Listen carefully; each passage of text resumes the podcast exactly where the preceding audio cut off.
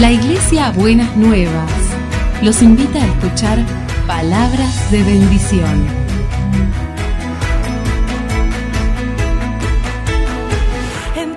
Si desean asistir a nuestras reuniones, los esperamos en Avenida de Lepiane 3925, esquina Subiría, Bajo Flores, Ciudad de Buenos Aires.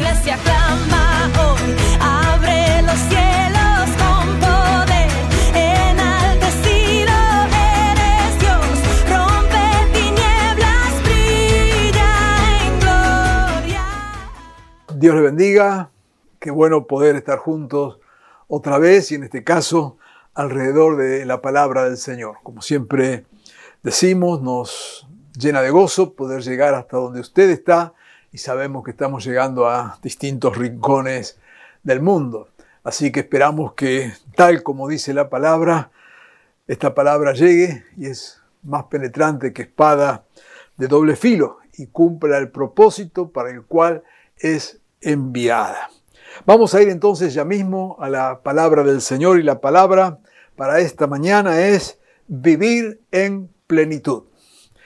Vamos a estar leyendo el Evangelio de Juan en el capítulo 3, comenzando en el primer versículo hasta el 8. El Evangelio de Juan capítulo 3, versículo 1 al 8. Y dice así, había entre los fariseos un dirigente de los judíos llamado Nicodemo. Este fue de noche a visitar a Jesús. Rabí le dijo, sabemos que eres un maestro que ha venido de parte de Dios, porque nadie podría hacer las señales que tú haces si Dios no estuviera con él. De veras te aseguro que quien no nazca de nuevo no puede ver el reino de Dios, le dijo Jesús.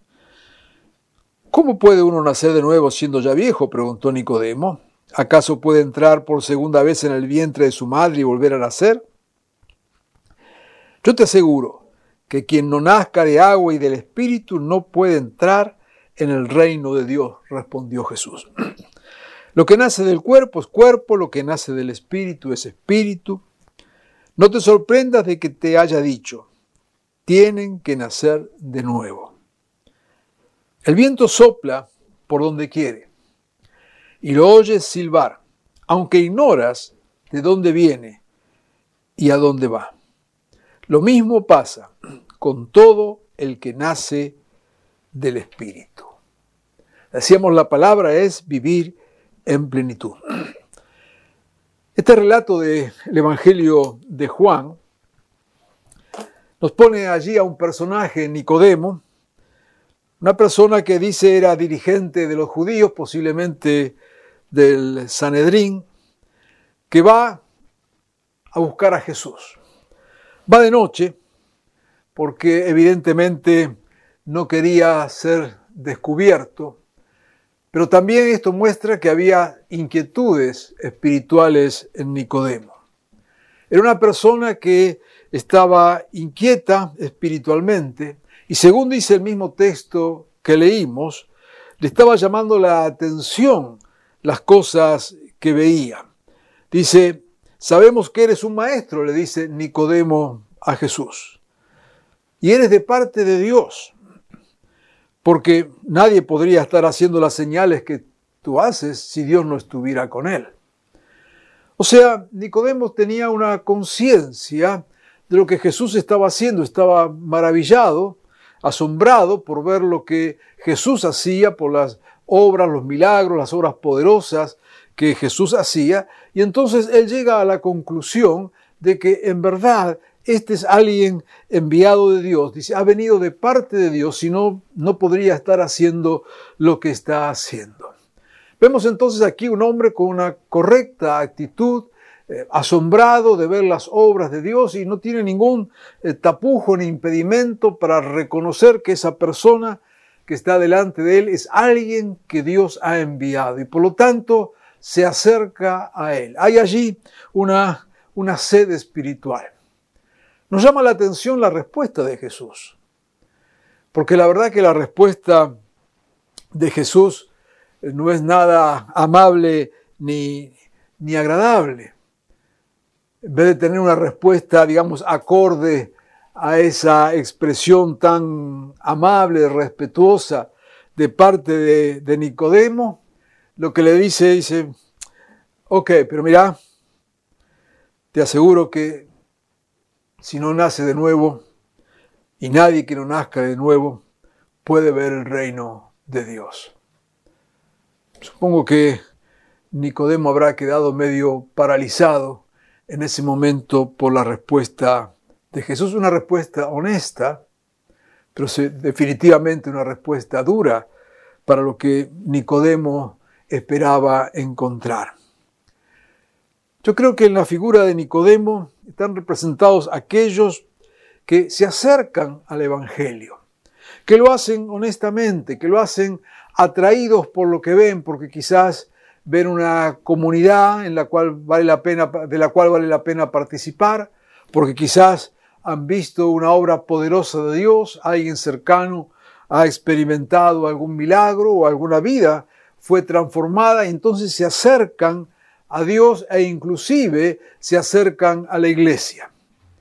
Y llegan hasta a participar de las cuestiones de la iglesia, son aquellos que solemos llamar algunos eh, simpatizantes. Simpatizan con el Evangelio.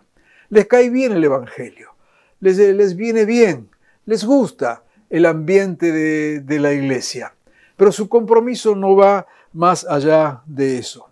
Nunca hacen un compromiso a fondo con Jesús. Nunca tienen una decisión profunda con Jesucristo. Solamente participan. Les gusta. Algo les produce dentro del corazón las cosas que ven y que sienten. Están dispuestos a colaborar con este con este grupo de gente, están dispuestos a ser parte de este proyecto, pero jamás, jamás toman un compromiso serio y a fondo con Jesús. Jesús es contundente y les dice, el que no nace de nuevo no puede ver el reino de Dios. Aquí sacamos esta primera enseñanza ¿no es cierto?, que nos sirve a todo y especialmente si hay alguien que está escuchando en esa misma situación, que se ha acercado a la fe, que quizás alguien le acercó este mensaje, que, le gusta, eh, de los cristianos, que ha tenido buenas referencias, que ha visto algunas cosas, pero nunca tomó una decisión de decir yo pongo mi vida en las manos de Jesús, me arrepiento de mis pecados, vengo a Jesucristo y me entrego a Él. La palabra de parte de Jesús es contundente. El que no naciere de nuevo no puede ver el reino de Dios. Y entonces explica qué es eso. ¿Cómo puedo nacer de nuevo? Dice Nicodemo, y entra allí un poco con eh, cierto argumento, ¿no es cierto?, eh, delante de, de Jesús, con cierto hasta sarcasmo, diríamos. Y Jesús le dice, te aseguro que quien no nazca de agua y del Espíritu no puede entrar en el reino de Dios. Así que ahora Jesús le comienza a aclarar, y a nosotros también, y a Nicodemos, de qué se trata. Y habla de dos cosas, nacer del agua y nacer del Espíritu. Así que no, falta, no es suficiente que nos agrade la fe, no es suficiente que nos guste, que nos sintamos cómodos, ni siquiera es suficiente que, que en verdad Dios está obrando allí, sino que requiere de nosotros una actitud. Nacer de nuevo es en primer lugar nacer del agua. Y está hablando allí de nacer del bautismo y no porque para nosotros no es el bautismo el que tiene un poder en sí mismo, sino lo que eso significa. Es la decisión de entrar en una relación seria, profunda, total con Jesucristo. Es lo que decimos en nuestro lenguaje, es poner la vida en las manos de Dios, entregarnos a Jesús. Y entonces sellar esa entrega con el bautismo. El bautismo muestra aquella decisión nuestra de podernos, de ponernos en las manos del Señor. Y esto lo pone Jesús como un requisito. Esto lo pone Jesús allí delante de este hombre abierto a las cosas de Dios, pero sin haber tomado esa decisión que lo lleva a lo que la palabra dice, verdaderamente nacer de nuevo, que nuestra vida se forme en las manos del Señor. Yo no sé cómo hay algunos que cuando hablamos eh, de esto nos dicen, ah, bueno, eh, pastor, la verdad que eh, yo todavía no siento bautizarme. Respetamos, por supuesto, las decisiones personales de todos. El cristianismo no es una secta que obliga a nadie a tener que aceptar lo que no quiere aceptar. Pero queremos ser claros, esto no es cuestión de sentimientos. Es o entregas tu vida en las manos del Señor o queda fuera del reino del Señor. Entregarnos a Él. Pero aquí que el mensaje que viene de la palabra que estamos leyendo no solamente nos habla de esto de nacer del agua, sino que luego como segundo paso de ese bautismo, de ese nuevo nacimiento, dice, comenzamos naciendo en el agua y luego en el Espíritu. Y ahí viene el centro de lo que estamos y queremos compartir en este momento. La vida en el Espíritu, que solamente es posible después de haber nacido del agua, después de que hemos puesto nuestras vidas en las manos del Señor, de que nos hemos entregado a Él, de que lo hemos sellado con el bautismo. Nos dice su palabra que entonces, tal como recordábamos en el mensaje del domingo pasado, el Espíritu Santo viene sobre nosotros y comenzamos a vivir lo que entendemos es la vida en el Espíritu. Allí en Romanos capítulo 8, leo algunos versículos, unos poquitos apenas, no es el centro de lo que queremos decir en esta mañana, pero solamente para mencionar algo de lo que significa esto de vivir en el Espíritu. Los que viven, dice, conforme a la naturaleza pecaminosa, fijan la mente en los deseos de esta naturaleza, o sea, los que viven sin Cristo. En cambio, dice, los que viven conforme al Espíritu, fijan la mente en los deseos del Espíritu. Los que viven según la naturaleza pecaminosa no pueden agradar a Dios. Sin embargo, ustedes no viven según la naturaleza pecaminosa, sino según el Espíritu. Si es que el Espíritu está. Y si alguno no tiene el Espíritu, dice, de Cristo no es de Cristo. Básicamente está repitiendo el mismo argumento. Lo que nace del cuerpo, de la carne, son expresiones que usa, o sea, lo que nace del ser natural difícilmente agrade a Dios, más bien nos va poniendo lejos de Dios y las decisiones que vamos tomando, las acciones que vamos ejecutando, nos van o alejando de Dios o le van dando la espalda a Dios porque son cosas en las que Dios no está. Pero cuando hemos entregado nuestra vida al Señor, y hemos nacido de nuevo. Dice entonces, nacemos ahora y nacemos del Espíritu. Y dirá el apóstol Pablo en otro texto, ya no estamos sujetos a nuestras propias inclinaciones, sino que ahora el Espíritu está en nosotros y podemos entonces vivir una vida que agrada a Dios. Y por supuesto que viviendo una vida que agrada a Dios, nuestra vida se transforma en una vida plena. Los nacidos del Espíritu. Y es el último versículo que hemos leído y en el cual quisiera que prestáramos especial atención en este momento. Venimos diciendo, están aquellos que simpatizan con la fe, están aquellos que han decidido entregar su vida a Jesucristo y abren su corazón y el Espíritu entonces comienza a obrar. Y dice allí, el viento sopla por donde quiere. Está haciendo como una pintura, una, un cuadro, una imagen de los que son verdaderamente llenos del Espíritu del Señor. Dice el Espíritu, el viento sopla por donde quiere y hace allí un juego de palabras. La palabra viento, neuma, en griego es igual a la de espíritu. Dice, el viento sopla por donde quiere. Podríamos leerlo también, el Espíritu sopla por donde quiere y los oyes silbar, aunque ignoras de dónde viene y a dónde va, así como el viento. Lo mismo pasa con todo el que nace del Espíritu. Prestemos atención a esta, a esta palabra. Dice que el Espíritu, el viento, el Espíritu sopla por donde quiere, en total libertad.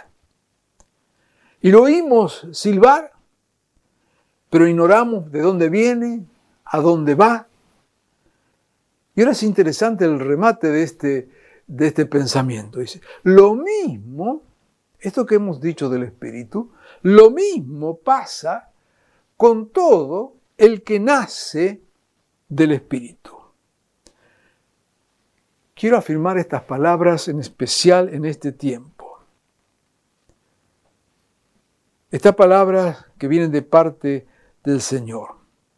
Este sentido impredecible, transgresor, libre de los nacidos del Espíritu. Veníamos hablando de la religiosidad superficial. Veníamos hablando de nuestra necesidad de entregar nuestra vida a Jesús. Veníamos hablando de una vida llena del Espíritu. Diríamos como que hay una escala que arranca de la religiosidad, sigue luego por la entrega y termina en la plenitud de vida. El viento sopla por donde quiere. Y lo mismo pasa con todo el que nace del Espíritu. Es una palabra que viene para este tiempo. Los nacidos del Espíritu, aquellos que vivimos y viven en la plenitud del Espíritu del Señor, son personas libres, porque vienen, van, el Espíritu sopla, el Espíritu no tiene nada que ver con moldes preestablecidos. Vivir en esa plenitud del Espíritu es aprender a vivir en la libertad del Espíritu, no con vidas manipuladas, no con vidas manejadas, sino en la libertad del Espíritu del Señor. Viviendo esta plenitud del Espíritu es vivirla en la pluralidad de los dones, en la riqueza de los dones.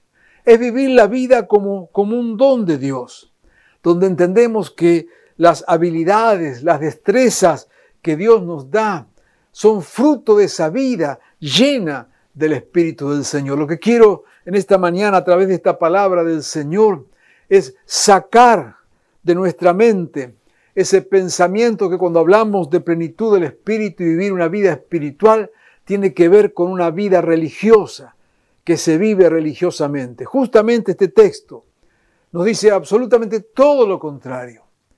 Nos dice que si hemos nacido del Espíritu y así es, nuestra vida debe caracterizarse por ese mover, por esa cuestión impredecible, por esa libertad de movimiento, por esa expresión de las habilidades y destrezas que Dios nos da. No es una buena definición cuando hablamos de dones naturales y dones espirituales. Entendemos, hay eh, capacidades que algunos tienen naturalmente. Algunos tienen una capacidad especial para jugar al fútbol o para pintar un cuadro o para producir una película o para dar una conferencia o para hacer una manualidad. Pero aún esas cosas no dejan de ser espirituales. Porque esas cosas que tenemos en nosotros, esas capacidades, esas habilidades, no lo ha dado la madre naturaleza. Para nosotros no existe la madre naturaleza. Para nosotros existe Dios. Y si Dios te dio esa habilidad de hacer un bordado o de pintar un cuadro o de jugar al fútbol, es un don del Espíritu de Dios que Dios ha dado sobre tu vida. Nos equivocamos cuando tratamos de hacer esas diferencias, porque entonces vivimos una doble vida, la vida de nuestras habilidades, de nuestras capacidades, de lo que somos y podemos hacer, y una vida espiritual ajena a todo eso. Esto ha hecho mucho daño a la fe, ha hecho mucho daño al Evangelio y aún a nuestra propia vida, porque desperdiciamos lo que Dios ha puesto, porque no nos damos cuenta de la riqueza espiritual que tenemos en aquellas capacidades que Dios ha puesto en nuestras manos. Yo quiero invitarte a que veas aquello que puedes hacer como un don del Espíritu del Señor. Y que cuando lo estás haciendo, transmites bendición en lo que estás haciendo. Sea en la iglesia, sea fuera de la iglesia, sea a través de mensajes, predicaciones, testimonios, o sea cuando estás cocinando o arreglando un vehículo en el taller mecánico o estudiando en la universidad. Los que tenemos el Espíritu nos movemos de esta manera tan impredecible, plena, llena de libertad, al servicio de una espiritualidad que abarca todo. Una espiritualidad otra vez como este espíritu que sopla por todos lados, que no está confinada, que no está encerrada a un mundo religioso, sino que es muchísimo más que esto. Este espíritu que lo llena todo, esta vida en plenitud que rompe esquemas y patrones mentales. Se rompe la división entre lo sagrado y lo profano, donde está una persona llena del Espíritu del Señor. Ese lugar debería transformarse en algo sagrado. No vamos a la iglesia, somos iglesia. Tenemos que romper con esta mentalidad templocéntrica. Y qué bien que estamos ahora, ¿no es cierto?, eh, padeciendo esta pandemia. Y cuando digo qué bien, digo, si algo podemos sacar en positivo, es que una de las cosas que ha ocurrido, que de la noche a la mañana tuvimos que cerrar los templos. Y yo no estoy hablando acá de que esto este, sea fabuloso y de no volver a los templos ni cosa por el estilo. Pero para mí es una enorme bendición de que a través de esto podamos entender que la iglesia no es un templo, que la iglesia no es un edificio. Y si no hemos aprendido a ser iglesia donde estamos, si no hemos aprendido a ser iglesia sin las cuatro paredes, si no hemos hacer si no hemos aprendido a ser iglesia plena, fuera de las estructuras, entonces que no hemos entendido el Evangelio. Hemos transformado el Evangelio en un show que necesitamos ir a ver para que nos dé ánimo, para que nos fortalezca. Hemos transformado el Evangelio en un espectáculo. Y no es que no nos gozamos en los cultos, claro que nos gozamos, claro que estamos esperando el tiempo de que podamos volver a vernos todos cara a cara y abrazarnos y reírnos juntos y celebrar juntos. Pero no nos equivoquemos. La iglesia no son templos, la iglesia no son horas de reunión.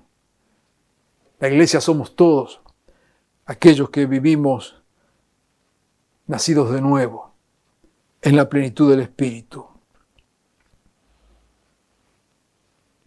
No es que vamos a la iglesia para ser espirituales. Y hablamos en lenguas en la iglesia.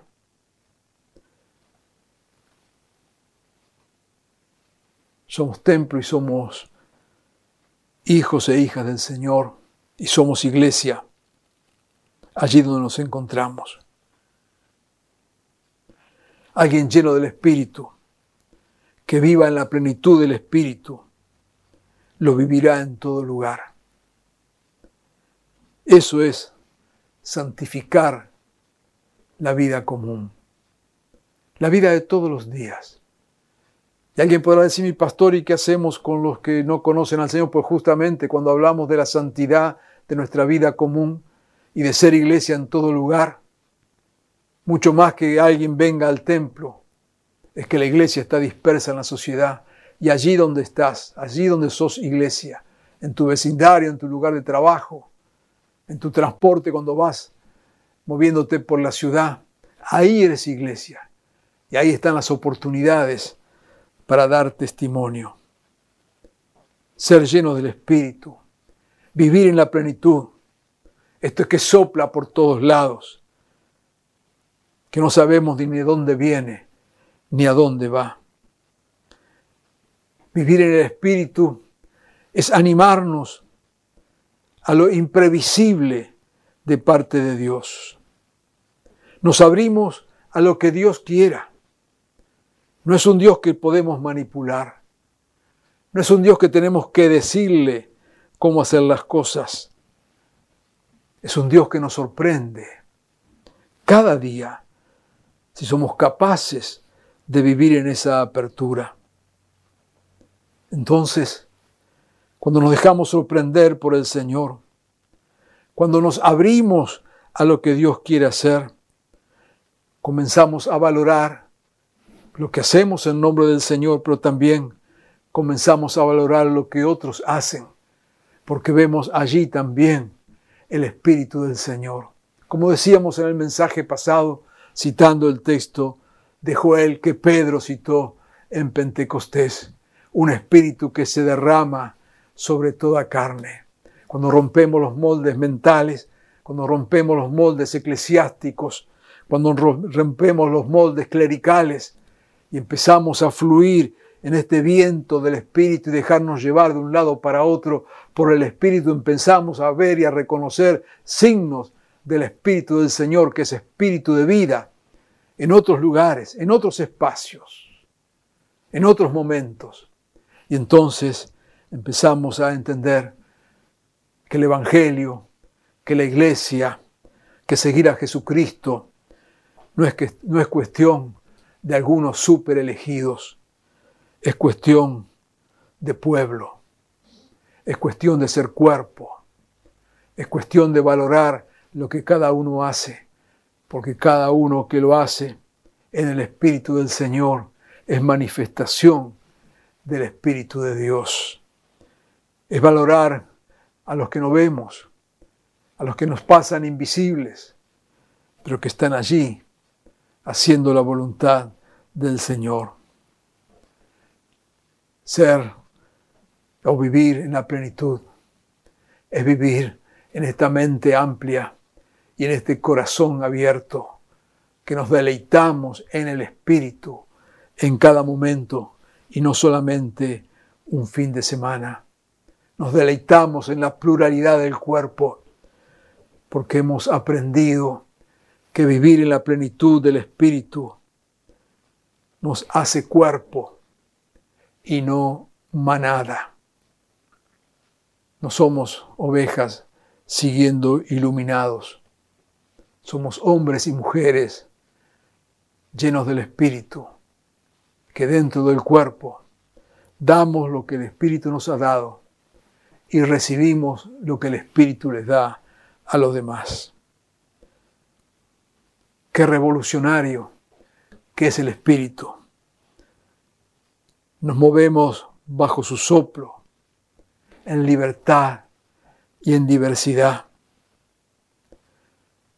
cuán conservadores hemos sido muchas veces, cuán castradores hemos sido muchas veces, cuando hemos limitado la obra del Espíritu, cuando le hemos puesto fecha, hora y lugar al mover de Dios. Cuando decimos vamos a tal lugar a escuchar a fulano de tal, porque allí está el Espíritu del Señor. Claro que honramos los ministerios. Claro que entendemos que podemos recibir de otros, de eso se trata justamente. Pero si de algo estamos seguros, es que el mover de Dios no tiene fecha, ni hora, ni lugares. Si andás buscando un lugar para la bendición de tu vida, es que estás perdido. Esto no significa despreciar ministerios. Esto no significa negar la posibilidad de ser ministrados. ¿Cómo vamos a negar esto?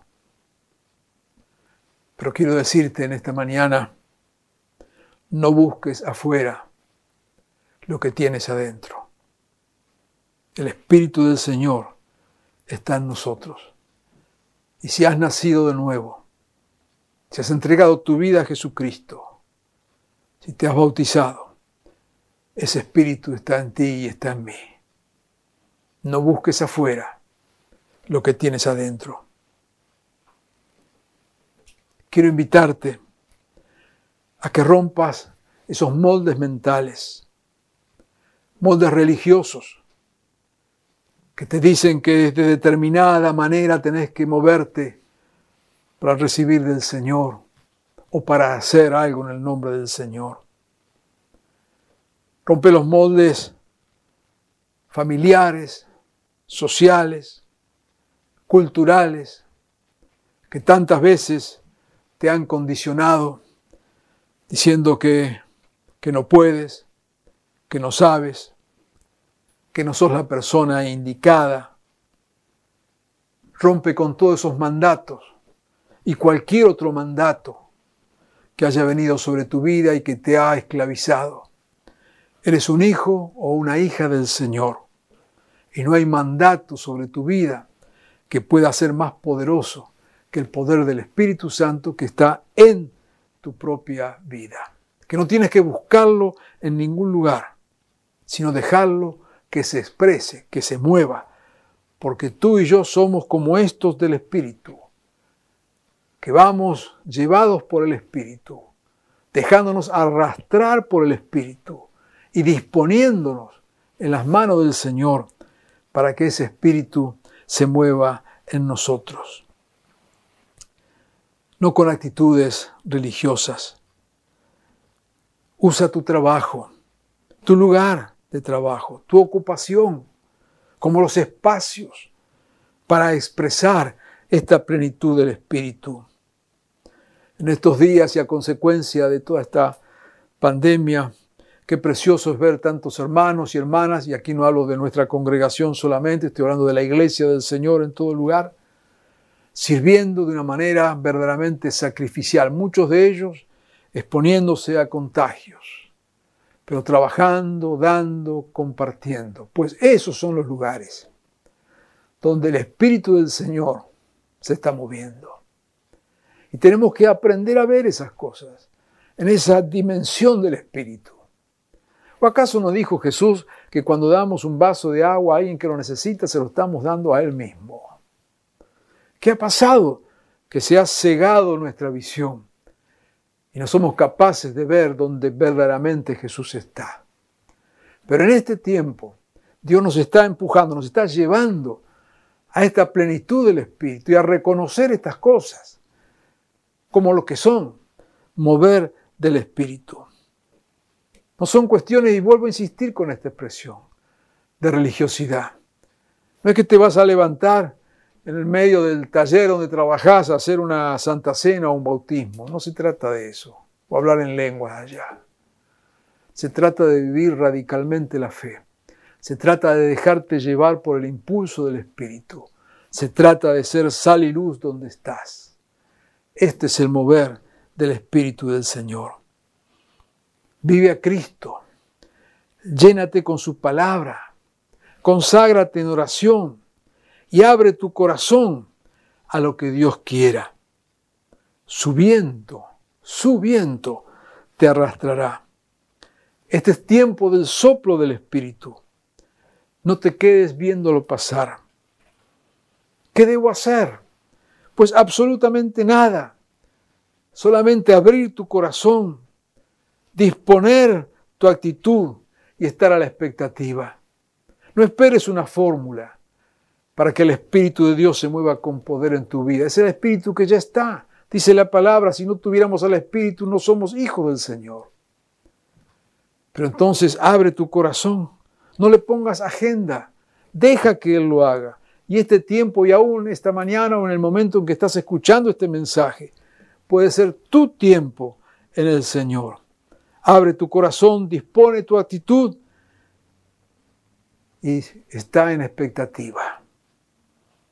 Esto es lo que tenían los 120 que estaban allí en el aposento alto, aguardando que algo ocurriera. Había una promesa del Espíritu, pero tampoco ellos ni tenían en claridad esto, solamente estaban allí orando con expectativa. Tener expectativa. No sabían nada, no podían hacer nada, solo con la expectativa de lo que Dios haría. Y Dios los hizo. Y todos fueron llenos del Espíritu Santo. Quiero animarte que a través de esta palabra y en este momento puedas poner tu corazón en modo expectativa y deja que Dios obre y que el Espíritu sople. No lo condiciones, no le pongas límites, no dejes caminar tu cabeza diciendo cómo debe ser, de qué manera tiene que ser o cómo Dios lo tiene que hacer. Dile solamente aquí estoy Señor y muévete con tu espíritu en mi vida y Dios soplará y te encontrarás haciendo cosas que ni soñabas ni imaginabas y te encontrarás en lugares que jamás han venido a tu mente. Para terminar, quiero contarte cómo terminó la historia. Nicodemo volvió a su casa. Después de aquel encuentro fuerte con Jesús. Días después, aparece en el relato del capítulo 7 de Juan. Nicodemo está allí en el Sanedrín, él es parte de esto.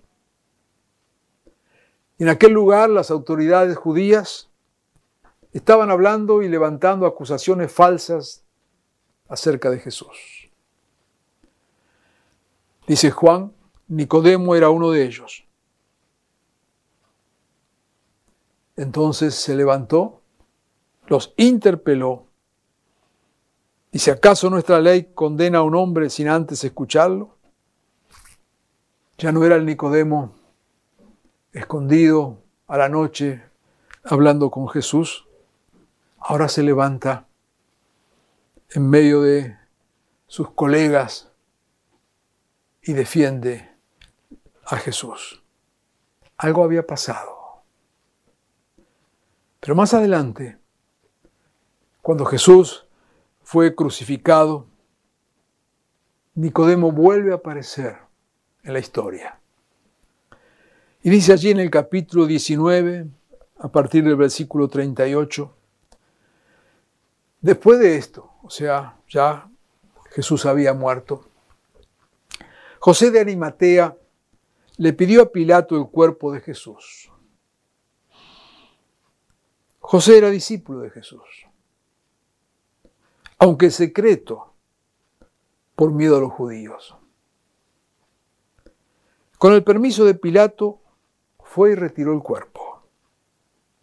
Verso 39. También Nicodemo, el que antes había visitado a Jesús de noche, llegó con unos 34 kilos, 34 kilos de una mezcla de mirra y aloe, perfumes para la sepultura. Ambos, José y Nicodemo, tomaron el cuerpo de Jesús y conforme la costumbre judía de dar sepultura, lo envolvieron en vendas con las especies aromáticas. En el lugar donde crucificaron a Jesús había un huerto, y en el huerto un sepulcro nuevo en el que todavía no se había sepultado a nadie. Como era el día judío de la preparación y el sepulcro estaba cerca, pusieron allí a Jesús.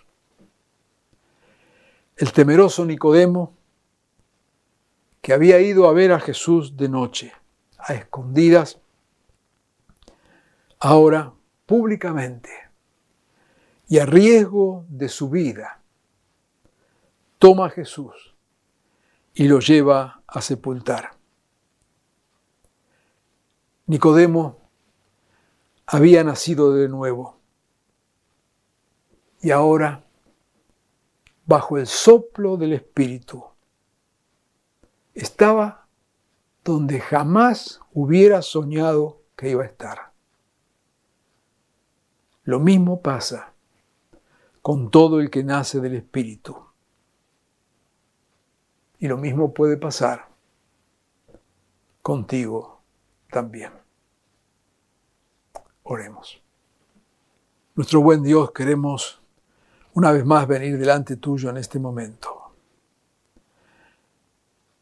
Y te pedimos, Espíritu del Señor, sopla sobre nosotros. Señor, queremos estar con esta expectativa de que tu Espíritu venga sobre nuestras vidas y en este mismo instante rompa toda estructura mental, todo molde, todo aquello que impide un mover poderoso y soberano sobre nuestras vidas. Señor, que cada uno que estamos en este momento escuchando tu palabra, podamos ser llenos de tu espíritu. Derrama dones, Señor. Abre nuestros ojos para ver tu obrar. Señor, impúlsanos a servir en tu nombre. Danos una visión de reino, de que cada cosa que hacemos en tu nombre es fruto de ese mover de tu espíritu. Señor, y tal como ocurrió con la vida de Nicodemo, y tal como le habías dicho, Señor, sopla de tal manera y muévete de tal manera en nosotros, que seas capaces de llevarnos a lugares que ni hemos pensado, ya sean lugares físicos, como lugares mentales o ministeriales. Señor, que sea el mover soberano de tu Espíritu, el que obra en nosotros y a través nuestro, y nos encontremos haciendo lo que no pensábamos hacer, estando donde no pensábamos estar, pero siendo instrumentos tuyos.